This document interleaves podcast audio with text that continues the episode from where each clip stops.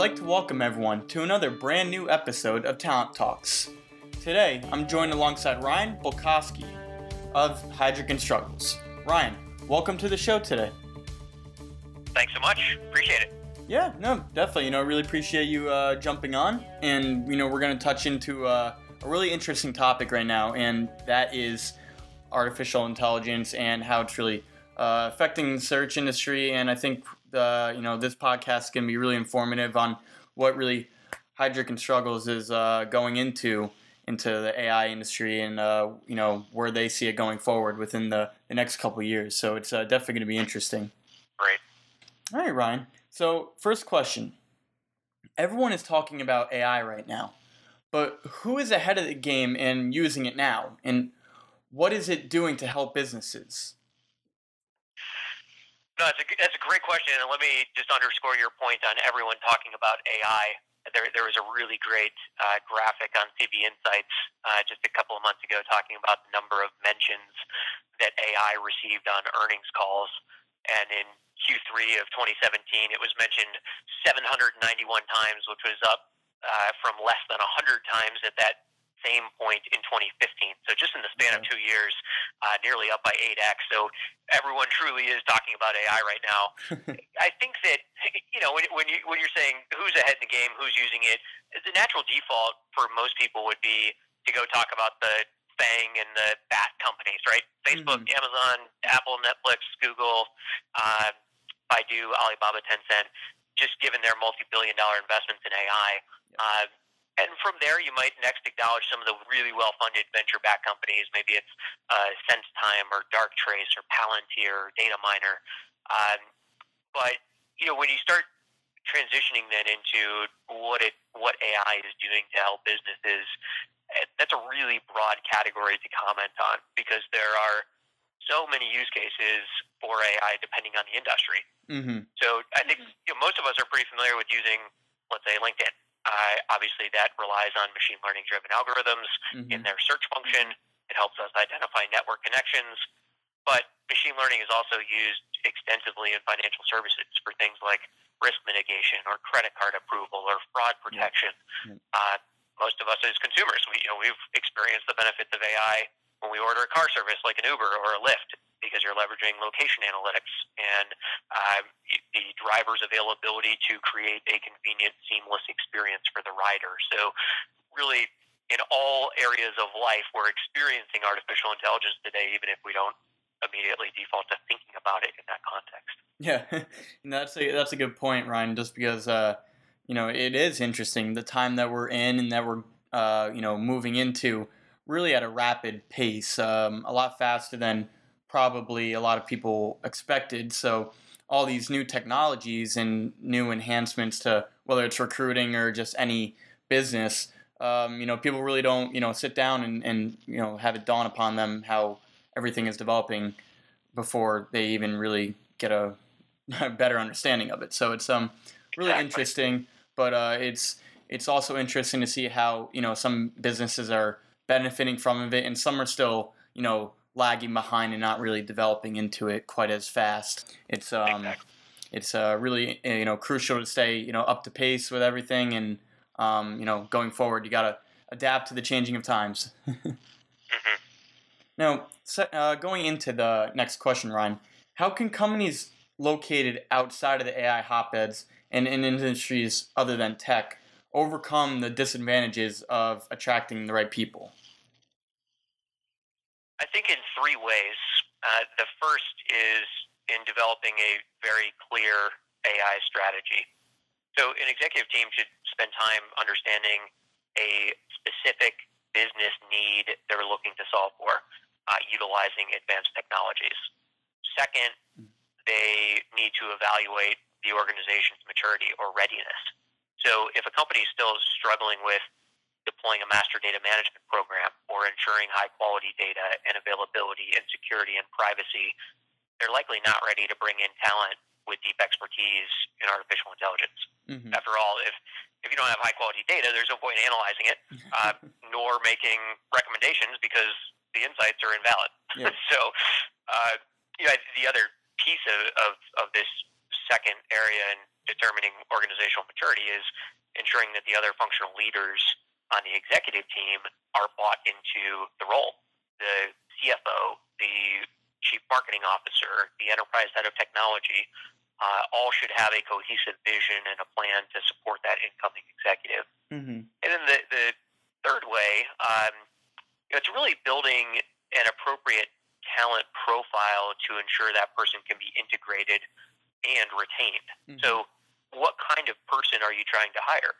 Sometimes an HR leader might come to us and they've received a request from their CEO or someone else on the executive team. They just jumped off a plane, read a really cool article about one of their competitors who uh, has various use cases for implementing artificial intelligence, and they say, "I want one of those too." Mm-hmm. But the copycat game, that's not really a recipe for long-term success, and there's there's no such thing as go find me an AI savior. So uh, you need to figure out, you know, am I looking for somebody with a commercial mentality? Maybe you need a an undergrad in computer sciences and an MBA, or maybe you've already built this really strong foundation of junior data scientists and engineers, but you're lacking an executive leader who can translate the analysis into something that's understandable in business terminology, and Mhm. maybe that's a different type of candidate. So, uh, you know, I think I think holistically, you need to ensure that there's an attractive mission statement.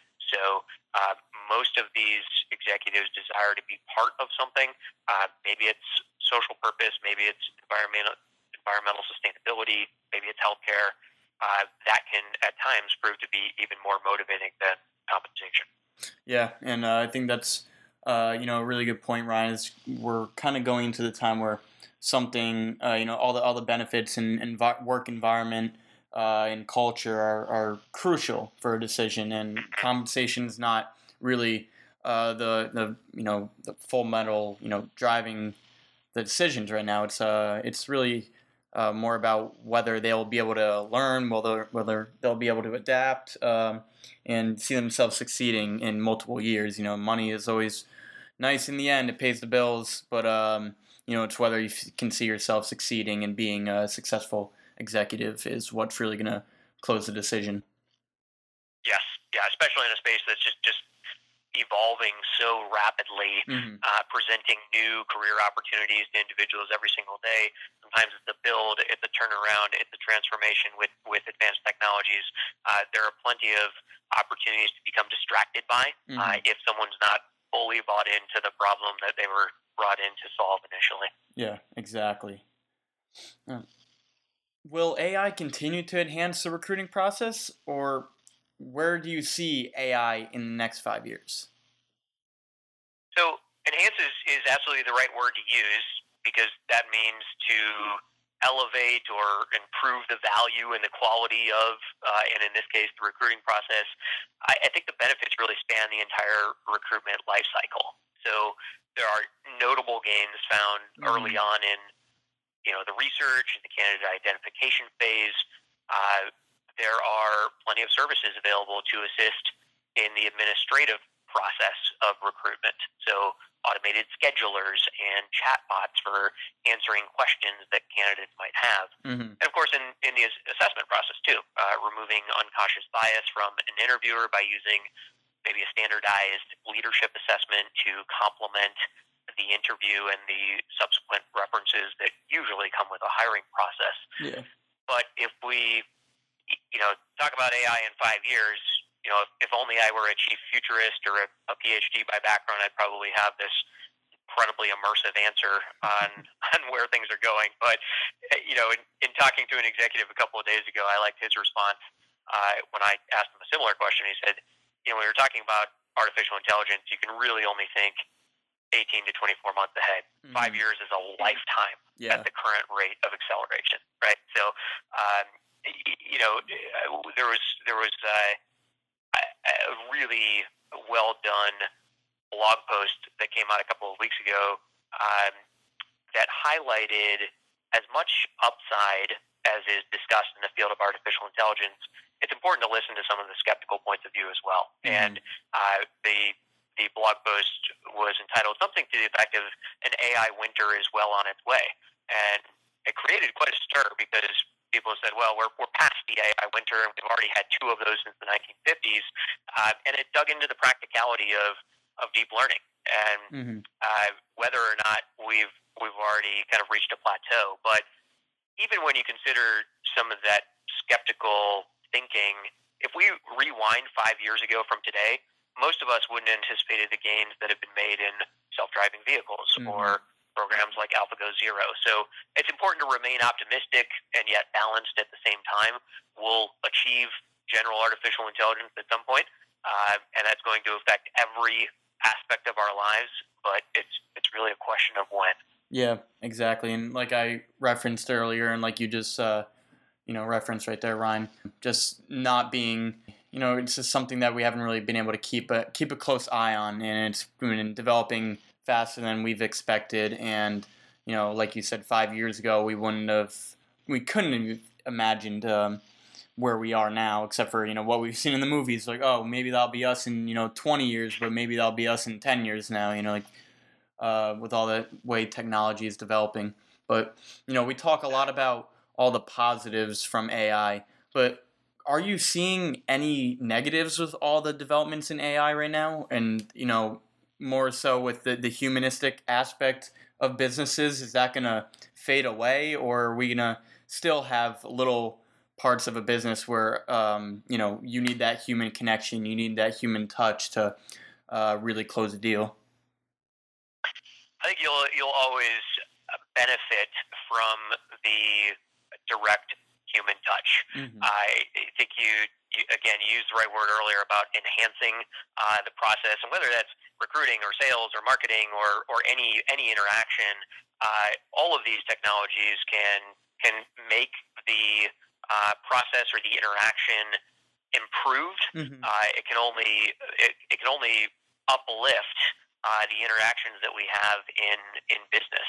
Uh, there are certainly plenty of opportunities for automation, uh, and while that may affect the roles that people have uh, in certain industries, that only frees those individuals up for reskilling in the workforce and uh, learning new ways to be better complemented by machines. So there's really, I think, I think a lot of reason for opti- for, for for a, a positive outlook.